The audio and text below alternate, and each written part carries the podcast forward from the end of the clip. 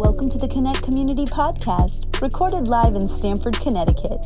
We're so glad to have you with us today. If you're ever in our area, come see us in person. We hope today's message inspires you and helps you live better. Uh, we, we thought it would be important to have a conversation today. We're in this series, uh, Mama Knows Best, if you've been with us. And this is the last part of our series. Um, and we thought, with everything that's been happening in our country, everything that's happening in our communities, um, and, and, and then you put on top of that two horrific shootings that happened one in Buffalo, New York, and this week, this past week, in Uvalde, Texas, that just rocked our nations. I don't know about you, but this whole week I couldn't, I couldn't, I couldn't really find peace in my heart. Uh, things were unsettled. Every time you know you go to see the news, there's new things coming out, and then there's something particular about uh, tragedy with children that just affects all of us.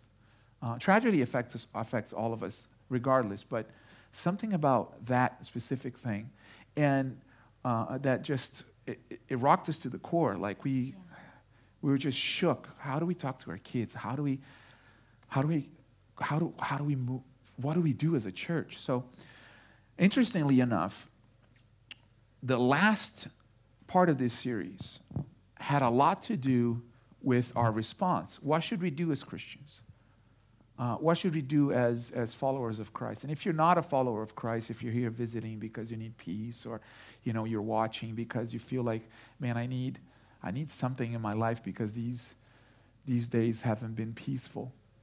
Um, we're going to talk about what a follower of Christ is meant to do so that our communities heal, so that our communities can grow, and so that we can know not that we're going to have it all together, but we can know the way in situations when, when life is great and when we are faced with difficult, difficult moments. So, for those of you who didn't grow up in church, uh, you're coming to Christ, you're coming to, to follow Jesus, might have been involved because you, you were seeking transformation.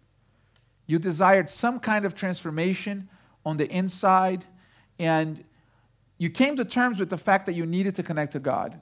You needed, you needed your spiritual life to be in order so that you could uh, find a way, so that you could be full, so that you could be complete and find freedom.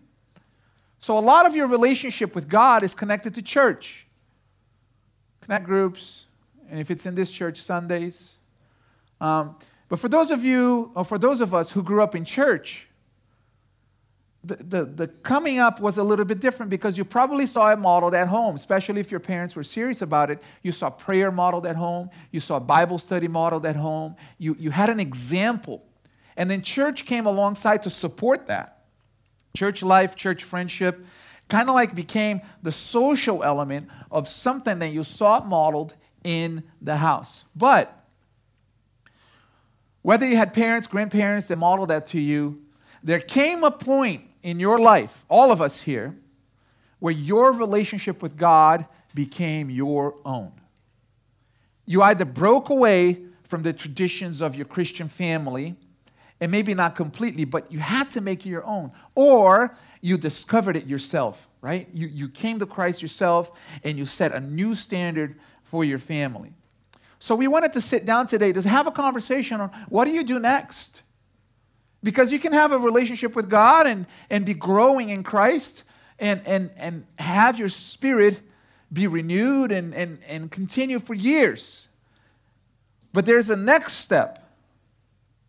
Of course, you're going to keep improving. Of course, you're going to keep uh, your devotion to God and pursuing.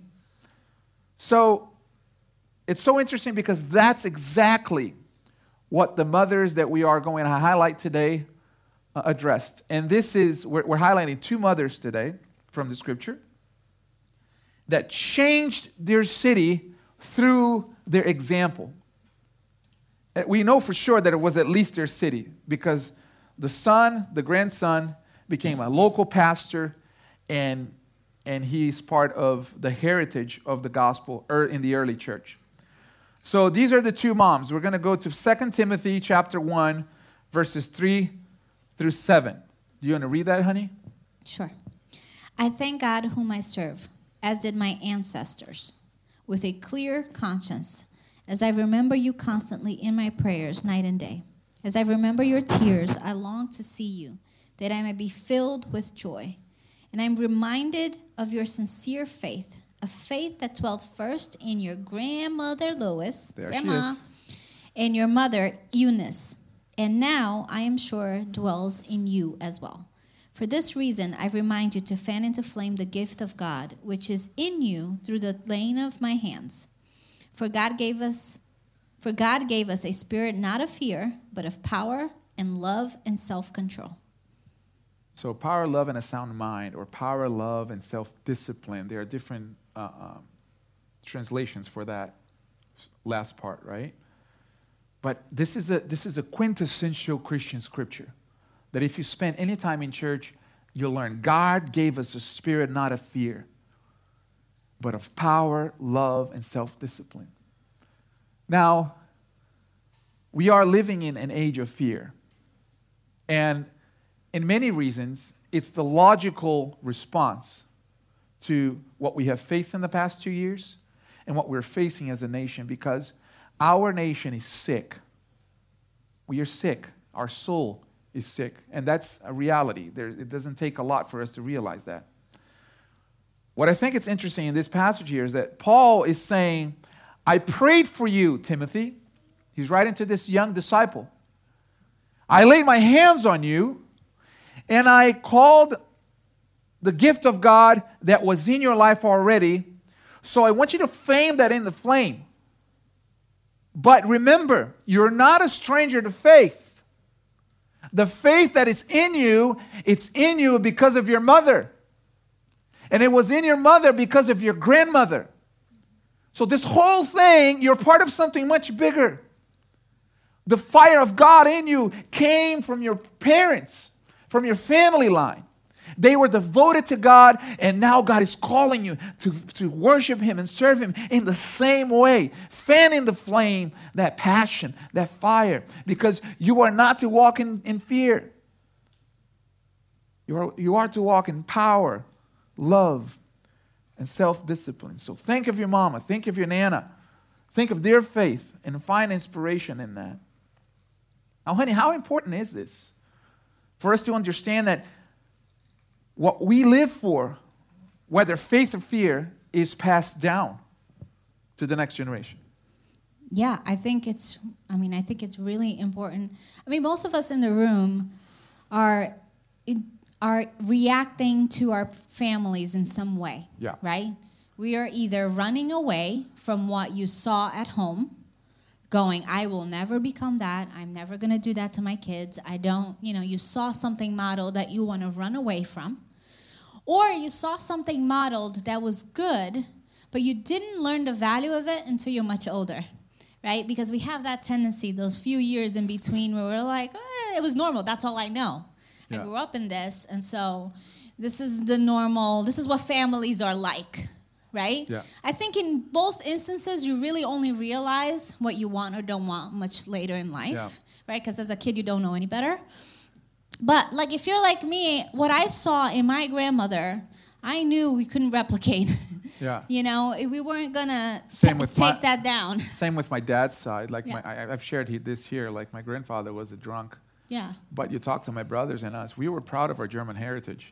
So you look like a hundred years later. Oh, my great great grandfather came from Oh, yeah. Germany. Those and- that you know nothing about and are really, and, really and far you honor away. that, but then it's hard for you to honor the, the- what you see because you see the humanity right there. right? Yeah. So you're either doing that, you're either running away and going, I don't want this, or finally you get to a point in your life where you go, they did some stuff right. Yeah. And that stuff that they did, I do want to pass down to my kids. I do want to, you know, emulate. Um, so uh, you hold on to what's godly, Yeah. right? And you let go of what's ungodly. Yeah. That's you hold on to what you found in them that was good. But be mindful that just as you have received from your past generations, just as you live, I mean, because a lot of what we do is project, Yeah. right? And we say this often, like as a parent or as an adult, you're projecting a lot of your family So stuff. much. And so be mindful that whatever you're doing, you are passing that on to someone else as well. Yeah. You know, we like to think that, oh, I'm going to make these decisions, but it's just about me and I'm living for me and you know what? But it's not. We are always passing things on. Yeah.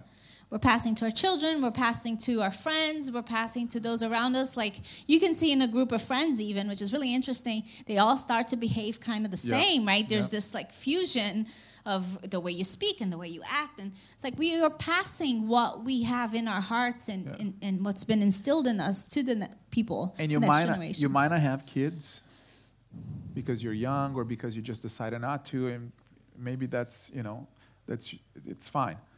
But you have people that are looking up to you. Yeah. You're influencing people right now, every single one of you. Yeah. The, from the youngest to the, to the mature and well lived. Uh, we're all, we all have people that are looking up to us and that we're influencing. Yes, we're always influencing. And you know, I was talking to a friend this week, and I was telling, we were, you know, talking about everything going on, and one of the things I told her was one of the most haunting passages in scripture for me personally is found in Judges, Judges 2, verse 10 and 11. It says, In all that generation also were gathered to their fathers, and there arose another generation after them who did not know the Lord or the work that he had done for Israel. And the people of Israel did what was evil in the sight of the Lord and served Baals.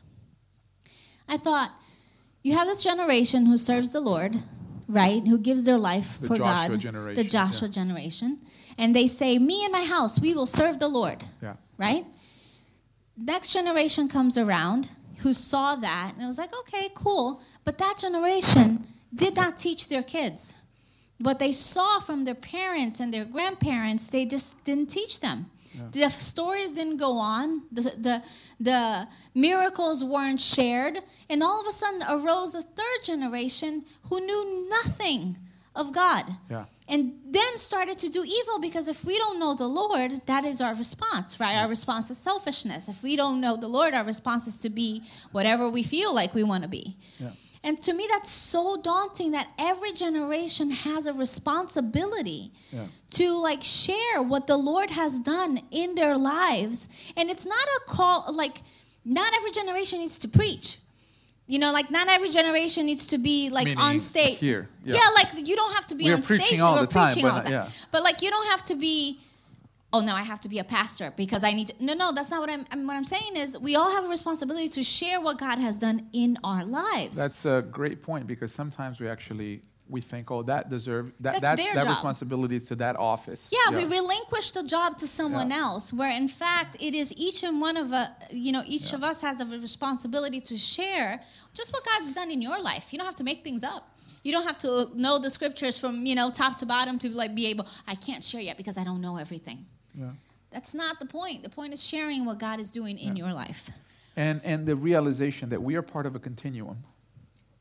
Every single one of us, we're part of a continuum, and and we are we are placed in this time for a purpose. You might be wondering, like, why why am I here, or why was I born in this? God placed you here for a purpose.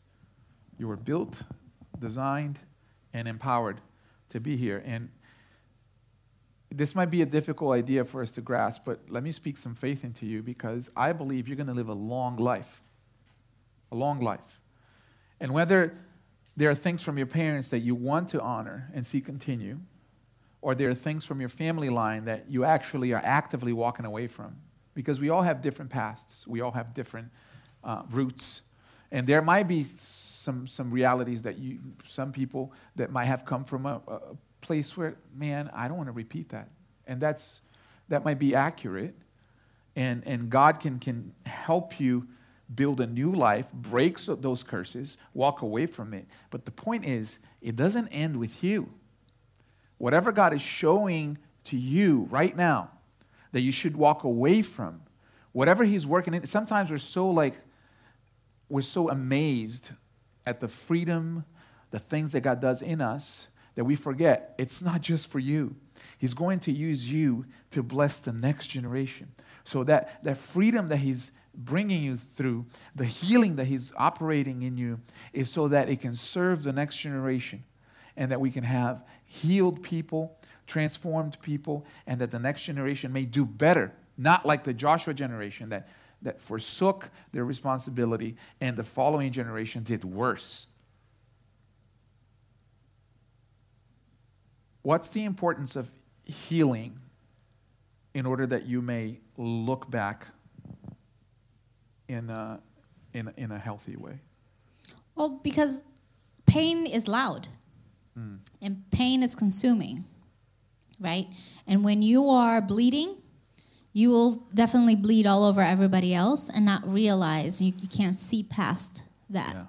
And so it's important to, at some point, sit like hurt people we hear we hear this often hurt people hurt people mm. right reality is it's because it's just it's all consuming and all you can do is just deal and survive that and so if you allow the lord to heal you from those things that have happened especially as it pertains to family and generation that you know goes with you yeah.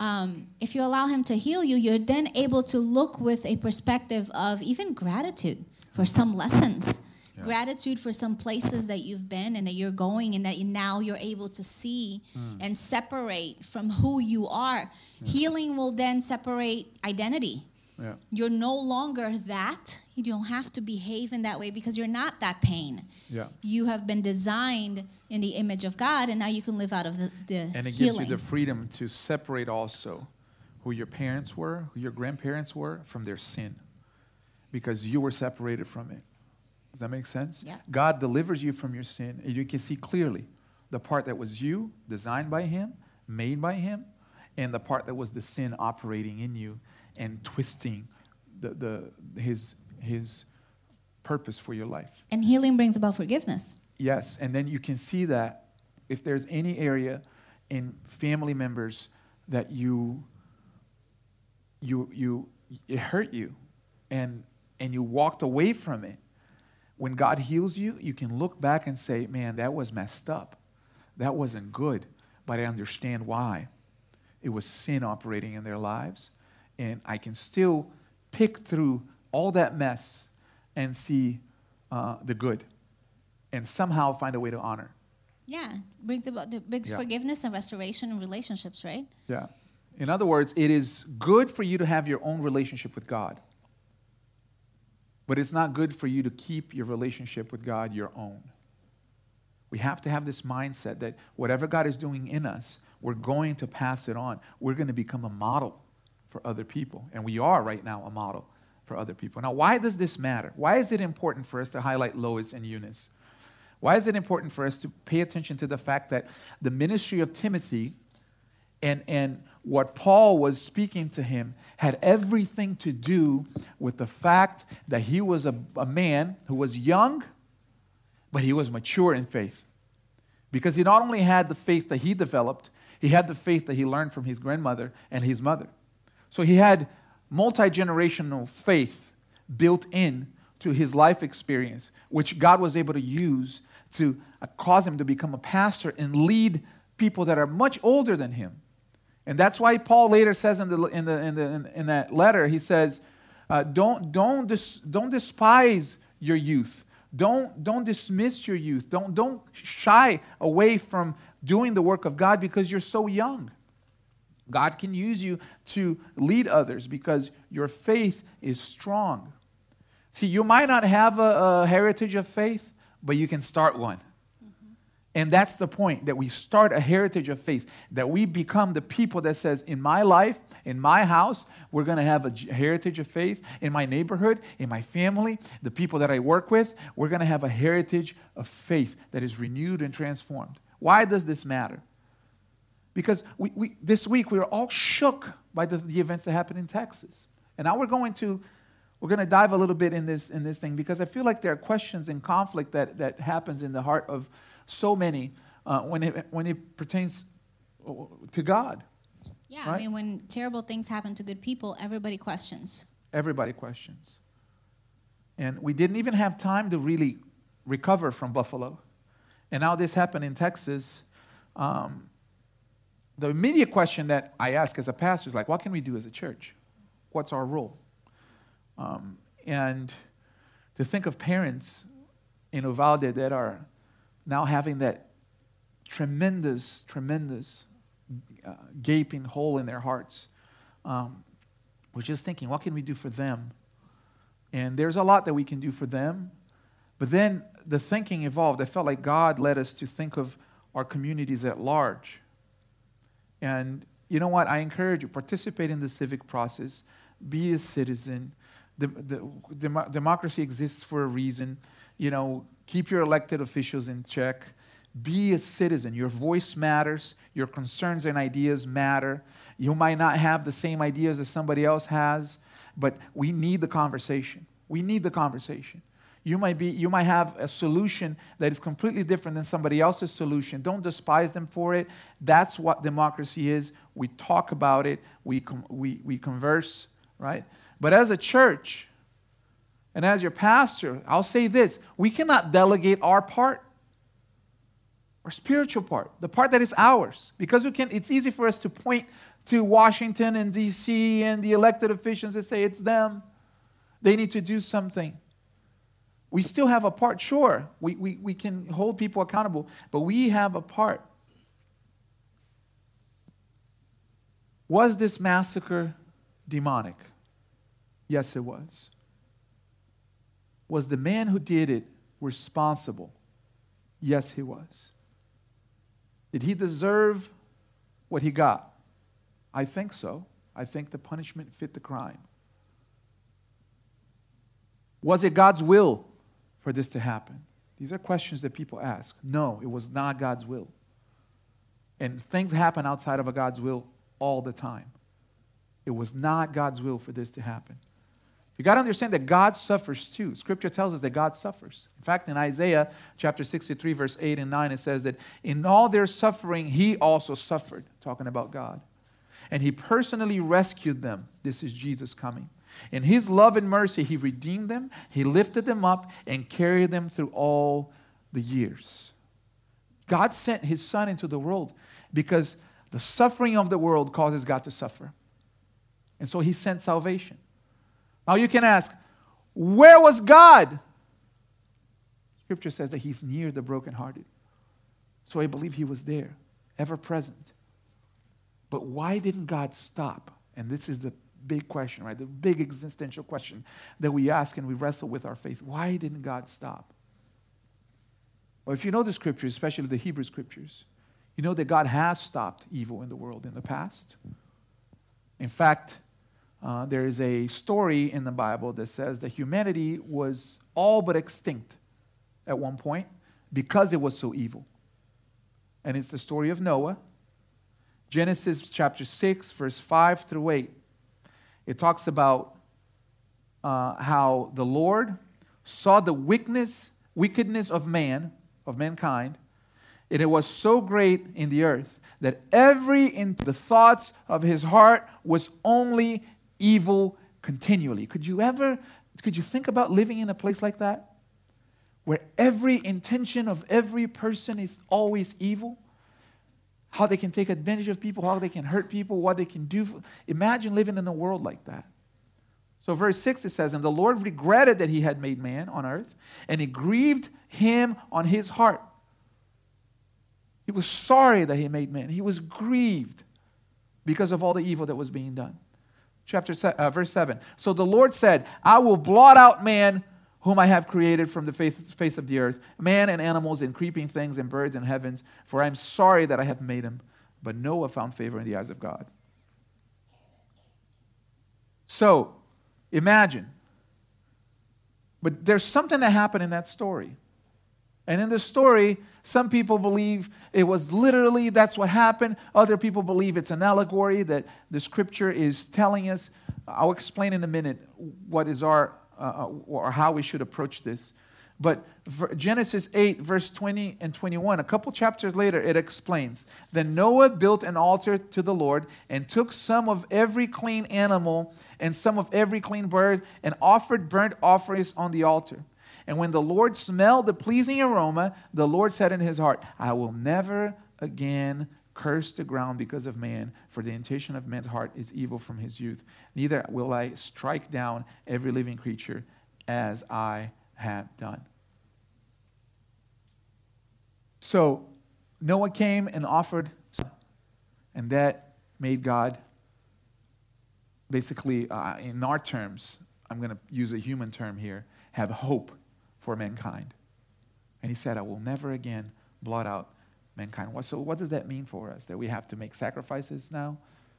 That we have to sacrifice our puppies and try to, you know, make peace with God? No, that's not what it means. It's a spiritual principle. He offered God the good of the land. He said, everything that's good needs to be God's so that it can remain good. That's the spiritual principle. He was mindful of God. And then God said this Whoever sheds the blood of man, by man shall his blood be shed, for God made man his own image. So that was God's, that's called the Noah covenant. God made a covenant with Noah and with mankind, and he renewed his covenant, and he said, I will never again uh, shed human blood. If people shed human blood, that person needs to be judged by people. So that's where we get the, the, the, the principle that, that was parts of, of God's covenant with mankind. So if you're new to the Bible and this is, you know, like JD, I, this is a bit unclear and I, I, can't get past the flood and the ark and the animals and where were the dinosaurs and, you know, uh, the sacrifices, like, what is that? Like, really a lion and a cheetah and all of those animals that, you know, where were all they? You have to understand this. The primary point of the scriptures is not to show historicity or scientific accuracy. The point of the scriptures is to show us God's character. So here's God's character. He could have killed every single person, he didn't. He saved the world through Noah. Second part, he said, I will not again blot out mankind. Evil will have, will have to be dealt by man and with man. And with this, we understand this that God can, we say that everything is in God's control, right? That God is in control. But what is the thing that God can't control? He won't control your heart. God can't control our hearts. He won't control the will of man, right? Because he has decided. You remember two weeks ago or two Sundays ago, we talked about choosing curse versus choosing blessing. And if you choose the curse, that's what you get. If you choose death, that's what you get. Because God made that covenant with us, He can't go back on His word. So He, he, he can't lie. So He can't control the hearts of men. Yeah. And if He began to control our hearts, are we even people anymore? There's no freedom, right? There's no freedom to love. There's no freedom to No freedom to be. To be. So what did God do? He sent us his law. He sent us his son. He defeated death. He defeated sin. And he defeated the grave. He gave us eternal life. And he gave us a new mode of living. Everything is taken care of. All we need to do as human beings is to choose him, is to choose his way. So, why didn't God stop the gunman in Texas? or evil people in the world. Oh, he did, in a way. He did through people who chose to do good. The tragedy happened, but it didn't keep happening because good people showed up and said, This is enough. We're going to stop it right here. But make no mistake, evil can corrupt the hearts of man to the point that we can do horrible, horrible things. It's our reality. And when we come face to face with it, we can't point at God and say, It's your fault. We have to understand it's our responsibility. It's on us. There's, there's evil happening in the world. There's evil that has happened in the world. What has happened in the fall of Kabul just a few months ago in Afghanistan, it was evil. People being killed in Afghanistan. It's happening right now in the Ukraine. There's a war happening there, bombs flying overhead. It's evil in the world. Why? Because people have chosen that. Yes. There has been corruption. So I believe that this is, this is our call. That even though God cannot control evil in, the human heart, and that whatever happens in our heart, it's for us to decide. Scripture has given us a path forward. What does it say in Romans 12? That we should not overcome evil with evil, but we overcome evil with, Good. we, we overcome evil with, Good. we overcome evil with good. It takes the hearts of people who choose good to eradicate evil from the world. It takes people choosing good to influence people that are, that are vulnerable to evil and bring them to repentance and bring them to make good decisions. And this is central to the gospel. This is central. Remember this Jesus was born, Jesus was not born in a peaceful era. He was born in Judea when Herod the king said, Oh, the, the savior of the Jewish people was born. Let's kill every single baby from two years and younger. Just think about that. We can read in the scriptures and think, oh, that's, you know, that's, uh, um, what is it? Uh, Fable. A fable, it's mythological. No, it's, it's, that happened. Historical. Yeah. That happened. No, we, think it's horrific and we feel the weight of a tragedy and it shouldn't happen. It shouldn't happen. It shouldn't happen. But Jesus came to the world in, in an era where the world was so corrupt. The king, the leader of the world, the leader of that region, sent soldiers to execute children In their homes. in their homes. And he came to change that. He came to change the world. And that's why, Paul was stirring up Timothy. You want to read the next passage, love? Yes, uh, 2 Timothy 1 8 through 10. Therefore, do not be ashamed of the testimony about our Lord, nor of me, his prisoner, but share in suffering for the gospel by the power of God, who saved us and called us to, to a holy calling, not because of our works, but because of his own purpose and grace, which he gave us in Christ Jesus before the ages began and which now has been manifested through the appearing of our Savior Jesus Christ, who abolished death and brought life and immortality to light through the gospel. Yeah. So what do we do? Like, what's our part? How can we manifest this life that Jesus came to br- bring that scripture says he abolished death, he brought life, immortality through the gospel. Like this is a real thing. It's not a religious thing. It's not a faith box. We do with Eunice and Lois did. We share our faith. We make sure that the people around us and the people that are gleaning from us, that we make sure that they are um, being faith filled, that Yeah. are they're being growing in the knowledge of Jesus and who He is. I mean, here's a reality, right? In times like this, when things like this happen, we're all thinking about the families and we're thinking about what what can we do for them Yeah. What gesture can what we, gesture can we do and by all means we love people and we do that i'm not it's it's yes and Yeah. yeah. okay but we have a responsibility there is a responsibility to say not in my watch. Right? A responsibility to do what? To change our homes to change our families because this is not one isolated incident. Yeah. this is a matter of hearts that have been corrupted that are hurting of families that are not um, functioning the way god designed families to function. And so what do i do? I make sure that my home my family the people around me know the truth of the gospel and are filled with compassion, with love, with understanding, with the things that are of the Spirit of God Yeah. that produces life Yeah. and not death. Mm. What this kid, he's a kid, did, and what many of these kids and other, if you look at the history and, you know, it's lost people without purpose without direction i'm not excusing behavior i'm not saying i'm not doing i'm just saying that our responsibility as Christ followers is to produce in others the same hope we have. Is to produce and to share with others because otherwise a generation will arise that does not know the Lord or the works that He has done. Mm-hmm. There is no other way for the gospel to keep going and for Jesus to keep changing people's lives other than you. Yeah. Your responsibility is to share that.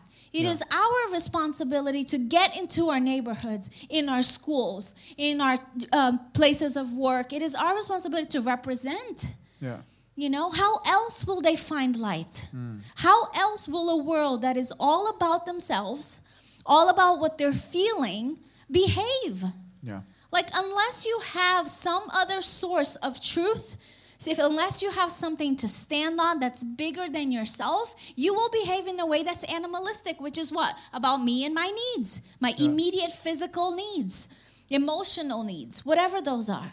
This is what we revert to, right? Mm-hmm. But it is our responsibility, each one of us, which we cannot delegate to everybody else. We cannot say, let's just change policy out there. Look, yes, policies need to be changed. I'm not, but families need to be changed. Yeah. Hearts need to be changed. People living and serving Jesus, that needs to change. Our families, our communities are made strong. Good communities come from individuals Yeah. who decide to stand and to love and to turn the other cheek, right? They decide to bear um, sufferings for the name of Jesus like commun- strong communities and loving communities are built out of individuals and here's the thing if we don't engage there is a world of social media engaging with our children with our young folks Yeah. with our youth with you know like they can i also say we don't relinquish the responsibility to two hours on a sunday morning to the kids Yeah. ministry Yeah. it's two hours on a Sunday morning, right? Like we're mm-hmm. doing everything we can to instill and to teach the Bible and show our kids. But the reality is, they are spending hours watching videos Yeah. and talking to friends and going to school and being taught all kinds of things. That is way louder, Yeah. right? And so it is our responsibility to make sure that we are, I mean, and it's not Bible thumping or pushing on. No, on, but if we don't But- share the good news, somebody Sharing. else will share their news. oh yeah, and their news are is. usually not good. No. They're And- drama. And uh, the younger generation, all of us actually, but especially those that are younger, they're being discipled right now constantly by the devices that are on their on their pockets. They're being discipled by TikTok, Instagram, video games, YouTube, and you name it.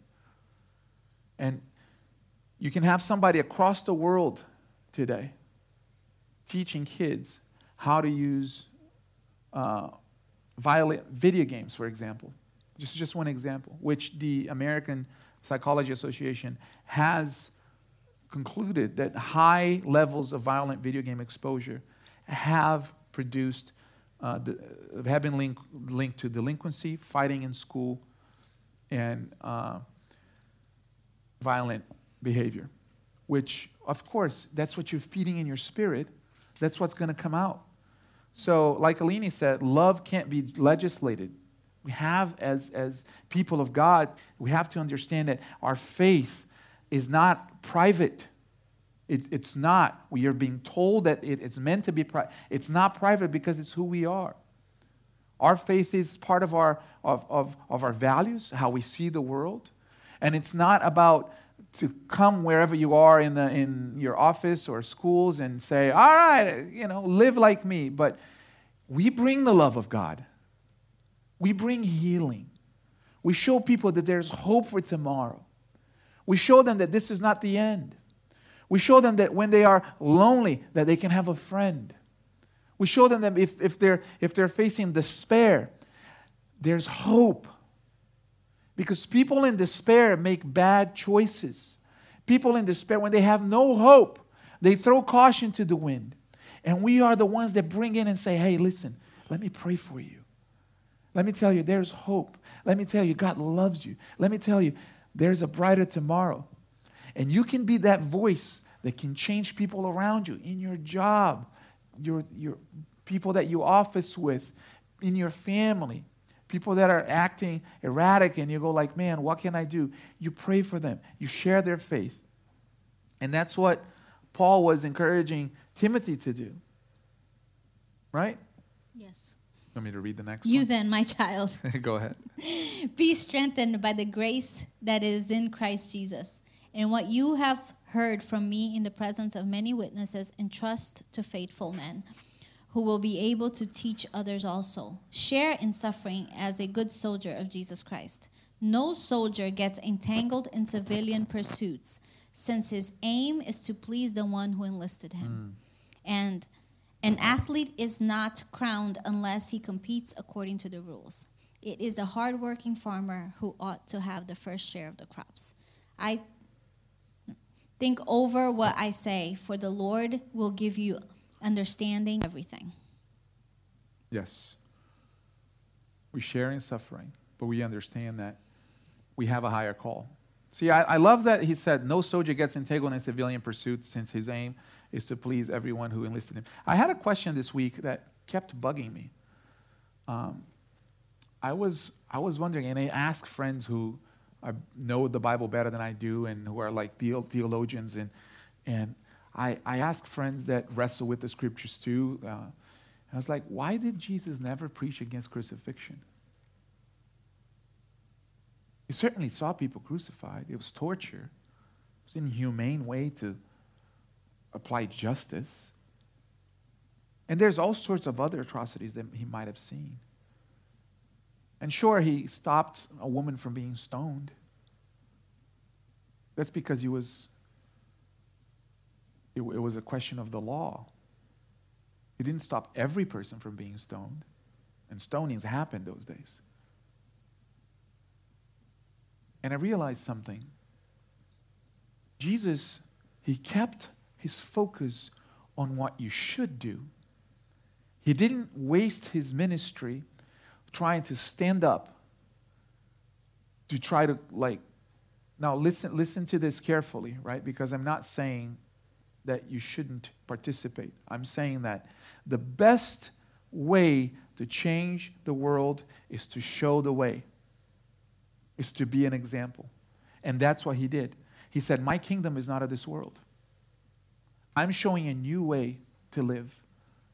And like I said, we vote, we participate in democracy, and trust me, every time that there is something this big in our nation, it becomes political and it becomes divisive and it becomes something that is used for, for elections and politics. And I don't want us to miss the moment and miss and waste the pain and the suffering and think, man, you know, if this happens again, then we get all outraged again and then everything becomes a mess. What can we do?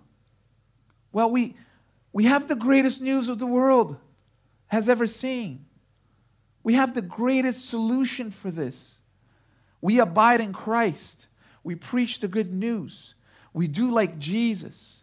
And we do what Paul urged his disciple to do. He said, Listen, you don't live by fear. You don't, you don't, you are not guided by a spirit of fear. You have the Spirit of God, which is the spirit of power, of love, and of self discipline. You can not only set the way, you can share the good news. You can tell people that there's hope. And listen, we're obviously focusing on this horrible thing that has happened. Uh, uh, two, these two, three things that have happened. But there are people suffering around you right now. And it might not make it a headline, it might not make it the news, but it'll come, you know it. And so today, what we're trying to remind you is to urge you that the solution is within you. The solution is the presence of God, the Spirit of God, that, that gives you power, love, and self discipline. You should add to those three things. I have. It's in my arms. um, I think we all have a part to play, right? We are here in this time for this season to impact the, the community and the people around us. And our encouragement of more than anything this morning with everything is um, don't succumb to the hopelessness of the world. Yeah. You have hope within you. And that hope um, is to actually serve your community, is to serve those around you, to, en- to engage and not disengage. To, you know, it's easy for us and like when it gets, when it feels like this to feel hopeless and just kind of like, I just want to talk to nobody and tuck away. This is our moment to bring the gospel into the world.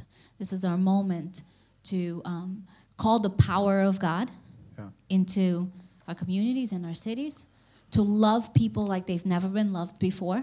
They don't, right? Yeah. And to um, incorporate self discipline. Like God has given us that. There are disciplines in place for ourselves and for others. People need to be disciplined as well. Like it's a lot of lack of discipline that causes people to do this, this stuff too. Well, I think that we can relate to Timothy because Timothy lived in trying times, worse than ours, and much worse than ours. And I think that the, these three elements, right? Power means God is greater. hmm That's what it means. God is greater than all this. And we can rest in that. Love means love is the solution, is, is, is what's going to save people. And that's how we lift people up. We don't come with judgment, we come with love. And self discipline means we stay the course. Yes. We keep going. We don't lose hope. We stay the course and we stay strong. And I believe that God has called us to rise, stand up in His Spirit, and share the good news of the gospel that's in us. God will take care of you. You take care of your things. Can you take care of His children? Remember when uh, Jesus came uh, back from the dead and He was having breakfast with His disciples on the beach? And there was one disciple that had denied him three times. His name was Peter. He had denied Jesus. He actually had gone back to fishing. He said, I'm going to go back to my old profession because certainly I've, I've expired. My, my chances are gone. And Jesus specifically looked at Peter and said, Peter, do you love me? And Peter said, Lord, you know I love you. And he asked again, Peter, do you love me? And Peter said, Lord, I love you. And he asked a third time, Peter, do you love me? And Peter said, Lord, you know all things. Jesus told him, then feed my sheep. Take care of my people. Take care of my people. So we show God our love for him if we take care of his people. He's going to take care of you. He's going to take care of your needs. Sometimes we can come to God and think, God, look at me. Pay attention to me. And it's important to bring your petitions to God. But you bring your petitions to God, you release in faith. And then you change the world. You look for those around you. Amen? Awesome. Thank you for listening today. If you have a prayer request, a question about faith, or would like to find out more information, visit us at connectcommunity.org. Don't forget to subscribe and share. See you next time.